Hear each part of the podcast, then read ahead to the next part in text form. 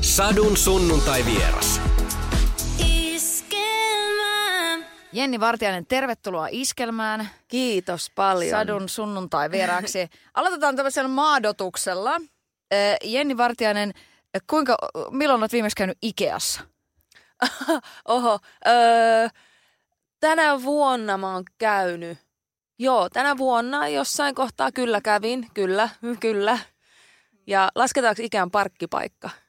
No Mul- tavallaan. Okei, okay, no sit mä oon käynyt heinäkuussa matkalla Ruisrokkiin, kun öö, kävi semmoinen pieni episodi meidän bussin kanssa, tai semmoinen, semmoinen pieni niin kuin tila-auto tai tämmöinen pikkubussi ja sen avaimet oli jäänyt tai jotain, niin kuin, jotain yhtäkkiä me ei sitten lähettykään sillä, mä lähdin sitten omalla autolla ja sitten se tuli se, sitten löytyikin jotkut avaimet ja joku kävi hakemaan jotkut keikkavaatteet, kiipparistin keikkavaatteet autosta, sitten me oltiin että okei, nähdään Ikean parkkipaikalla. Se oli semmoinen hyvä niin kuin puolesvälissä matkaa tyyppinen. Eli se lasketaan, eli Ruisrokin alla, Ikean pihassa.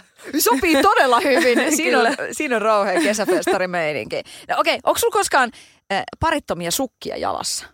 On, joskus. En tykkää siitä. Tulee semmoinen kallellaan olo. Ai. olo.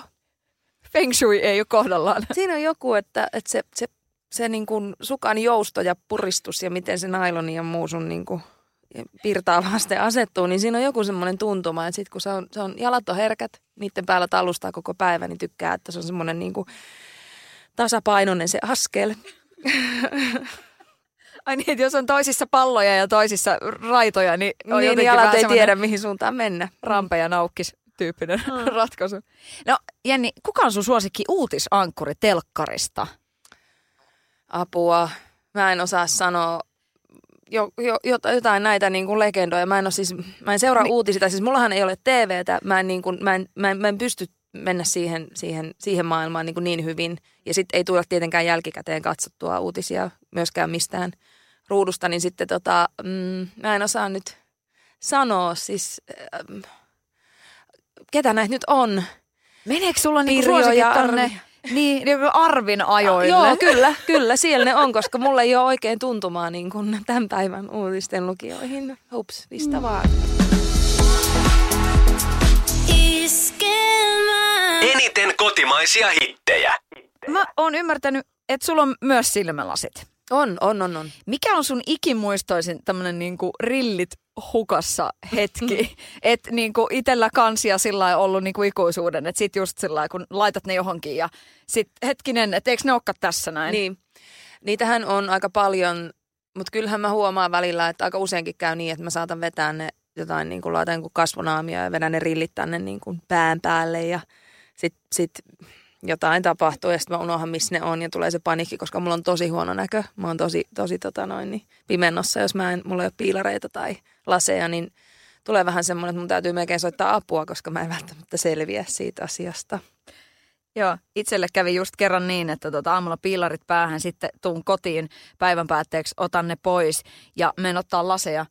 Ne ei olekaan siinä, missä niiden piti olla. Sellai, ää, lapset, mihin iskä on laittanut äitin lasit? Ja sitten meet sillä niin kuin hashtag käsikopelolla. Just näin. Se oli ihan hirveetä. Se on ihan hirveetä ja sitten jotenkin, kun välillä unohtaa sen, että ai niin, että tämmöinen niinku heikkous on tuossa si- silmissä, että, että oikeasti voi olla tosi vaikeaa, että jos ei olisi, en tiedä miten on selvinnyt jossain muinaisessa maailmassa, jossa ei pystytty tarkentamaan sitä näköä millään apuvälineenä, niin sitten tulee se semmoinen, että okei, tältäkö mun maailmani oikeasti näyttää, mä en hahmota tätä yhtään, niin se on aika pelottava hetki. Jotenkin, jotenkin että, että aika nopeasti niin kuin on, on kyllä aika avuton. Mutta se on jännä, miten se maailma on muuttunut silmälasienkin suhteen. Sillain, että silloin kun itse on saanut, mä olin 12, niin sillain rillit ei ehkä ollut niinku ko- kovin niinku mairitteleva juttu, mutta nykyisin niin. Mä luulen, että mä oon ollut saman ikäinen, mutta mulla kävi sillä että mä menin ekaluokalle kouluun ja mulla oli paras kaveri siellä Jonna, jolla oli sellaiset ihanat pinkit pyöreät lasit, muoviset ja hänellä oli niinku aika semmoiset pullonpohjamalliset. Siinä koitettiin myös korjata jotain ilmeisesti karsastusta tai en tiedä nyt pahoittelut, jos joku asiantuntija siellä, mutta jotain niin, että se oli huomattavan paksu se linssi ja sitten tota, sit mä vaan olin silleen, että menin kotiin. Mä oon ollut myös itse ehkä sitten semmoinen, niin kuin, mä en ole tämmöisestä ulko, ul, ulkonäköasiasta ajatellut, että joku olisi nolo tai ei. Ihan annoin, jotenkin tykkäsin, että kaikki kukat kukki. Menin kotiin ja sanoin äidille, että mäkin haluan silmälasit. Ja siihen meni pari vuotta sitten mä jouduin sitten tämmöiset hankkimaankin jo näön huonontumisen takia, mutta, mutta musta oli jotenkin tosi makeeta. Vitsi, Jonna on, se on jotenkin niin kuin erityinen, kun hänellä on silmälasit ja mä en osannut hävetä sitä yhtään. Käytätkö koskaan niin kuin missään tavalla niin kuin keikolla? Onko sulla keikolla koskaan silmälaseja?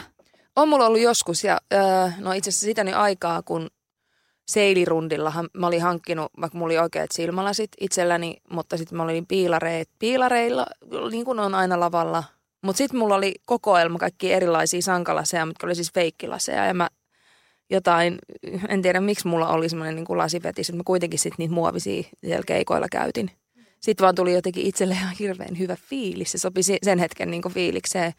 Ja tota, mahtavaa on myös se, että mä oon huomannut ton mun, että jos mä haluan kadota, kadota niin kuin inkognitoksi aina sitten väen, väenpaljoudesta, niin riittää, että mä laitan silmälasit, niin ihmiset ei hirveän hyvin tunne. Näin kävi muun muassa viime kesänä jossain ää, huoltoasemassa topilla, kun mun miksaajani ei tunnistanut mua huoltoasemalla. Kun me oltiin oltu siis koko päivä yhdessä, sitten mä kävin siinä välissä. Hän oli niin kuin aika tuore, tuore miksi meillä on ollut vasta vajaa vuoden. Ja mä en tiedä, oliko hän niin kuin hirveästi nähnyt mua silmälasit päällä, mutta sitten se oli, se oli siis sil, sil, jotenkin se siinä tippui jotenkin tajunta ihan kokonaan, kun siellä huoltoasemalla mä olin silmälasit päässä ja se vaan ei, niin kuin, se ei tunnistanut mua ja sitten moikkaa ja mä juttelin sanoin että, että mitä siinä meni hetki, että se tajusi, että se on minä. Että silleen kiva, että on tämmöinen niin pikku väline, jolla voi sitten harhauttaa. Et niin, ja, ja nimenomaan, niin sehän tekee tavallaan sit, kun ei niin paljon näyttäydy niissä laseissa sillä vaikka somessa, niin sittenhän se tosiaankin on hyvinkin erinäköistä, että ei sitä väki tunnista. Kyllä, ilman meikkiä rillit päässä, niin aika, aika hyvä kombo. Sadun sunnuntai vieras. Tarina jatkuu hetken kuluttua.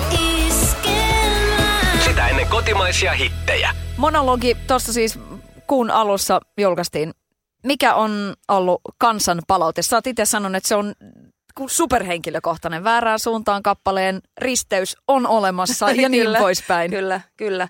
Se siis, mä oon, mä oon niin onnellinen, miten valtavan määrän mä oon saanut palautetta. Tuntuu niin kuin, nimenomaan semmoista hyvin, tuntuu, että hyvin niin kuin syvältä on koskettanut toi levy ihmisiä, ketkä on siinä tilanteessa, ketkä saa napattua tuonne, että on niin kuin lähdön aikeet tai lähdön hetki tai lähdön jälkeiset tunnelmat, niin niille ihmisille moni on sanonut, että tuosta levystä on saanut niin kuin uuden hyvän ystävän tai jonkun vertaistuen nyt sille vaikealle matkalle. Ja, ja sen matkan käyneenä, niin mä oon nimenomaan koittanut tuohon kaikkiin niitä sävyjä saada, mitä, mitä esimerkiksi erotilanteessa niin ihminen joutuu kohtaamaan. Ja niitä semmoisia epäilyksiä ja epätoivoa ja ikävää ja katumusta ja niin kuin kaipuuta ja sitten kaikkea niin kuin, nyt ollaan oman arvon tunnoissa ja heti seuraavana hetkenä romahdetaan, että en mä sittenkään pysty, niin se, että miten ihmiset saa kiinni siitä ja se palaute, miten paljon sitä tulee, miten henkilökohtaista se on ihmisiltä, niin mä oon tosi niin kuin, äh, miten, miten se nyt sanoo, overwhelmed, niin kuin siitä kaikesta – kaikesta hyvästä, mitä toi nyt selkeästi on, että, että siellä on oma jenginsä, jolle toi levy on nyt se semmoinen niin kuin raamatullinen suorastaan, vähän överisti sanottu, mutta tämä on vain sanon sen perusteella, mitä palautetta mä oon saanut, että miten henkilökohtaisesti ihmiset on kokee. Ja myös uusia faneja on tullut tosi paljon, että ihan siis kommentteja, suora quote, en ymmärtänyt aiemmasta sun musiikista yhtään mitään, mutta nyt oot tehnyt elämässä parhaimman levyn. Ja tulee niin miehiltä kuin naisilta. Että siellä on selkeästi joku uusi joukko, joka on nyt herännyt tähän näin ja nyt on silleen, että nyt mä tajun, mistä toi ämmä puhuu. niin tota, se on jotenkin ihan mieletöntä. Ja nimenomaan myös, toki on, jotka on silleen, että ai vitsi, mä olisin toivonut, että olisi samanlainen levy kuin aiemmat tai jotain, mutta mä oon tehnyt ne levyt jo ja nyt oli aika tälle ja sitten mitä seuraavaksi, niin en tiedä, mutta on onnellinen, että toi teema, teema niin kuin parisuudeteema nyt tuli, paketoituu näin ja se nyt on tällä hetkellä – hyvässä käytössä tuolla ja voi auttaa ihmisiä. Se on ihan mieletöntä. No kun siinä on sitä omaa sydänverta, niin, niin mitä se sulle oikeasti sitten merkitsee? Sitten on kuitenkin, kun on pistänyt elämäänsä ja niin kuin kaikkea itsessä likoon mm. sen albumin takia, kun siellä on niin henkilökohtaisia asioita, niin onko niin kuin kannattanut uida tosi syvissä vesissä? On, suosittelen kokeilemaan. Tulee niin kuin siis tämä, että, että vapautuu ja niin kuin toteaa myös asiat, tekee niistä itselleen näkyviä, niin se, se vie elämässä eteenpäin. On niin kuin mieletöntä huomata ja oivaltaa ja tajuta ja, joistakin niistä lau, niin kuin laulujen aiheista ja tietyistä niin kuin kertojan kielestä, niin on jo mennyt eteenpäin, joka on vaikka sisältänyt jotain kiukkuu tai katkeruutta ja muuta, niin on myös hieno nähdä, että tämäkin on täysin tarpeellinen vaihe tässä matkalla ja nyt niin kuin mennään eteenpäin. Ja musta se vaan siis kaikkinensa kaiken, varsinkin taiteen tekemisen, että sun täytyy olla tosi rehellinen ja suora ja filteröimätön siinä. Sitten sun niin kuin tekniikka ja tuommoinen tommonen niin kuin ammattitaito sit siinä, että miten ne paketoidaan ne tietyt puhtaat tunteet niin, että ne on ymmärrettävissä ja sitten kenties värikynän käytöllä saadaan se niin kuin terästettyä se sanoma siinä, mutta, mutta muutoin niin se ydin täytyy olla niin kuin semmoisessa pehmeässä paikassa mun, mun, mun sisuksissani ja myöskin niin, että se on mulle totta ja aitoa se tunne, koska jos mä nyt jotain niin kuin – kuvaa vaan maalaisin, mikä, mistä mä en ymmärrä, missä mä en ole siinä sisällä, niin silloinhan en mä usko, että kukaan sitä, sitä saisi kiinni, että se ei, olisi, se ei olisi totta. Ja ihmiset aistii tosi hyvin nuo asiat. Ihan sama niin kuin, vaikka kuinka olisi selittämässä, tämä nyt on tosi totta ja henkilökohtaista, niin silti se kuuntelukokemus, sit kun sä kuulet sen, niin kyllä sä niin kuin ymmärrät, että onko tämä, mitkä energiat tässä laulussa on ja onko tämä nyt tämä kertoja ihan tosissaan tämän asiansa kanssa. Ja totta kai niistä on nyt sitten koitettu tulkita noista teksteistä, että, että mitä siellä Jennin elämässä niin. nyt tapahtuu, että, että kertooko tämä nyt tästä ja tästä tyypistä, mutta mm. millä mielellä sä oot lukenut näitä? No musta se on aina mielenkiintoista. Se on vähän niin kuin seuraisi silleen tikanheittokilpailua. Välillä se osuu niin kuin täysin hutiin siitä rinkulasta ja välillä se menee ihan kymppiin. Ja se, se mä haluan myös jättää sen tilan ihmisille, että et, et kehotan, että löydätte ne sitten ne omat tarinat niistä lauluista. Että ne on jonkun kokemuksen myötä syntynyt, mutta se, että se tulkinta jää kuitenkin sitten ihmisille, että ottakaa omaksenne ne biisit ja unohtakaa muut. Että mä oon vaan tämmöinen viestiviejä nyt tässä koko, koko tarinassa. Sadun sunnuntai vieras. Tarina jatkuu hetken kuluttua. Sitä ennen kotimaisia hittejä. Mä tota, en, en niinku, mulla on niinku hetkeni sen shoppailun kanssa. Mä oon yleensä sitten semmonen, niinku, mä, en, mä en jatkuvasti oo. Sitten tulee se tietty hetki, että no okei, nyt mä sitten töräytän yhtäkkiä koko niinku, wardrobe silleen kokonaan uusiksi tyyppisesti, mutta mä oon aika huono. Mä en jotenkin, kun sitä kuitenkin sitä vaatetta menee paljon, sitä, sitä kuluttaa. Tiettynä hetkinä on niin kuin ne mun hetket, mutta mä en sano, että se on niin kuin mun maailman lempiasia, koska siinä myöskin mua välillä just kauhistuttaa se, että kun joutuu niin, kuin niin paljon nimenomaan hankkiin vaatteita ja joutuu koko ajan niin kuin jotenkin kierrättää ja kuluttaa, niin sitten koittaa myös siinä semmoista säästeliäisyyttä harrastaa ja niin kuin aina miettii, että voisiko kenties lainata vaatetta mieluummin, että hankkii sen ja kuluttaa taas jotenkin maapallon varoja tässä näin, että si- mä suosisin siinä semmoista ke- kestävää kehitystä ja kulutusta. Ja mä kierrätän kaiken, mä lahjoitan tosi paljon mun vaatteita pois ja, ja, ja sitten myös meillä on niinku kavereiden kanssa semmoista vaihtokauppa-asiaa myös ja jotenkin niinku, että, että niinku hukkaan ei heitetä. Että sitten jos se vaate tuntuu, että se on niinku itselle väsynyt ja kulunut, niin sitten laittaa sen eteenpäin. Että, että semmoista niinku, että jos nyt on täytynyt joku hankkia, niin ainakin koittaa se sen kaaren tehdä tosi pitkäikäiseksi, että joko kuluttaa sen ihan puhki tai sitten antaa eteenpäin. Mutta toi on tosi hieno juttu. Mä itse asiassa jossain luinkin siitä jo niin kun ke- kevyesti, ujosti, nopeasti, että sulla on ollut tämä kampanja menossa. Mä ihailen sitä ja mä jotenkin haluan haastaa itseni ja kaikki muutkin tämmöisen ajatteluun ja testaamiseen. Ja jos nyt niin kuin, no vaatteet voi olla yksi, mutta ihan siis toinen semmoinen konkreettinen, mihin voi nopeastikin vaikuttaa, on se muovin, muovin kulutus. Ja se on myös toinen semmoinen, mikä niin kuin – ja no siis totta kai kierrättäminen, sitä mahdollisimman pitkään, mutta myös se, että sen muovinkaa pelailisi, pelailisi niin, että valitsisi sitten niin kuin vähiten muovisia vaihtoehtoja, koska se on tosi vaikea ympäristömyrkky meille tällä hetkellä. Se on, se on, sitä on ihan kauhistuttaa se kulutus muovista, että kaikki on muovia muovin päälle, niin tota, tämmöisissä, tämmöisillä jutuilla niin on kyllä hyvä, hyvä herätellä itseä ja muita, että niin, ilmasto, ilmastonmuutos ei nyt ole mikään niin kuin sellainen maailman seksikkään asia niin kuin sillä että siitä puhutaan aina niin kuin vaikka se nousee esille niin kuin mediassa tietyinä hetkinä ja muuta. Mutta tota niin, kyllä tässä niin kuin kieltämättä niin vähän sellainen maailmantuskaakin niin kuin kokee sen asian suhteen. Mitä, mitä sä ajattelet? No mulle tulee tosi helposti siis tosi toivoton olo, varsinkin nyt kun kiertää. Mä oon matkustellut taas paljon, mikä tietyllä, on, tietyllä lailla on ristiriidassa sen kanssa, että koska kuitenkin lentomatkustamista harrasta, mikä ei sinällään sovi tähän, mutta myöskin lentomatkustamisessa sä pystyt lahjoittamaan niistä, niistä tota, matkoista tietyn summan aina, että on semmoinen omanlaisensa systeemi, missä sä voit sitten ikään kuin vähän niin kuin maksaa takaisin sitä, että voidaan sitten taas jotain luontoa pelastaa jossain päin. Niin tota, Mutta kyllä mä niin kuin hirvittää se roskan määrä ja kaikkea. Mun, mun mielestä tämä pitäisi enemmän lähteä myös – myös niin kuin ylemmältä tasolta esimerkiksi muovin kieltäminen ja muu, että ihmiset tekee tosi paljon hyvää, mutta vielä, että saataisiin semmoinen niin kuin isompi ryhtiliike, niin meidän täytyisi esimerkiksi kieltää asioita voimakkaammin, koska sitten kun ne kielletään, niin kyllä se muutos alkaa tapahtua, että vaan yksinkertaisesti, jos muovia ei saa enää mistään, sitä ei voi mihinkään laittaa, niin sitten yhtäkkiä se muuttaa jo asioita. Mä oon tosi huolestunut esimerkiksi merten tilasta tällä hetkellä. Se, että kun käy jossain paikassa ja palaa siihen joitain vuosia myöhemmin, niin yhtäkkiä ne korallit onkin niin kuin kuolleet siellä ja sitten taas merestä tulee meille, meille happea tänne valtavia määriä, että me vaan pelkää, että mitä me ollaan tekemässä itsellemme. Ja tota, jotenkin se pitäisi saada niin kuin tajuntaan se, että, että niin kuin ne kaikki pienet asiat, että koittaa ainakin kerran käy aina läpi, vaikka vuosittain sitten ottaa joku pienen niin kuin inventaarin itselle ja omalle kulutukselle ja elämälle, että miten, miten tässä nyt toimii. Että onko tämä nyt paras, paras mahdollinen tälle ympäristölle ja myös se, että – monesti ne ratkaisut on myös edukkaita sulle itsellesi ja omalle taloudelle ja siitä on niin kuin valtavasti se hyöty kertaantuu, jos, jos rupeaa niin kuin katsomaan isoa kuvaa enemmän. Sadun sunnuntai vieras. Millainen sä oot humalassa? En mä tiedä. En tai siis muista. oot se, niin, kuin, niin. biletätkö?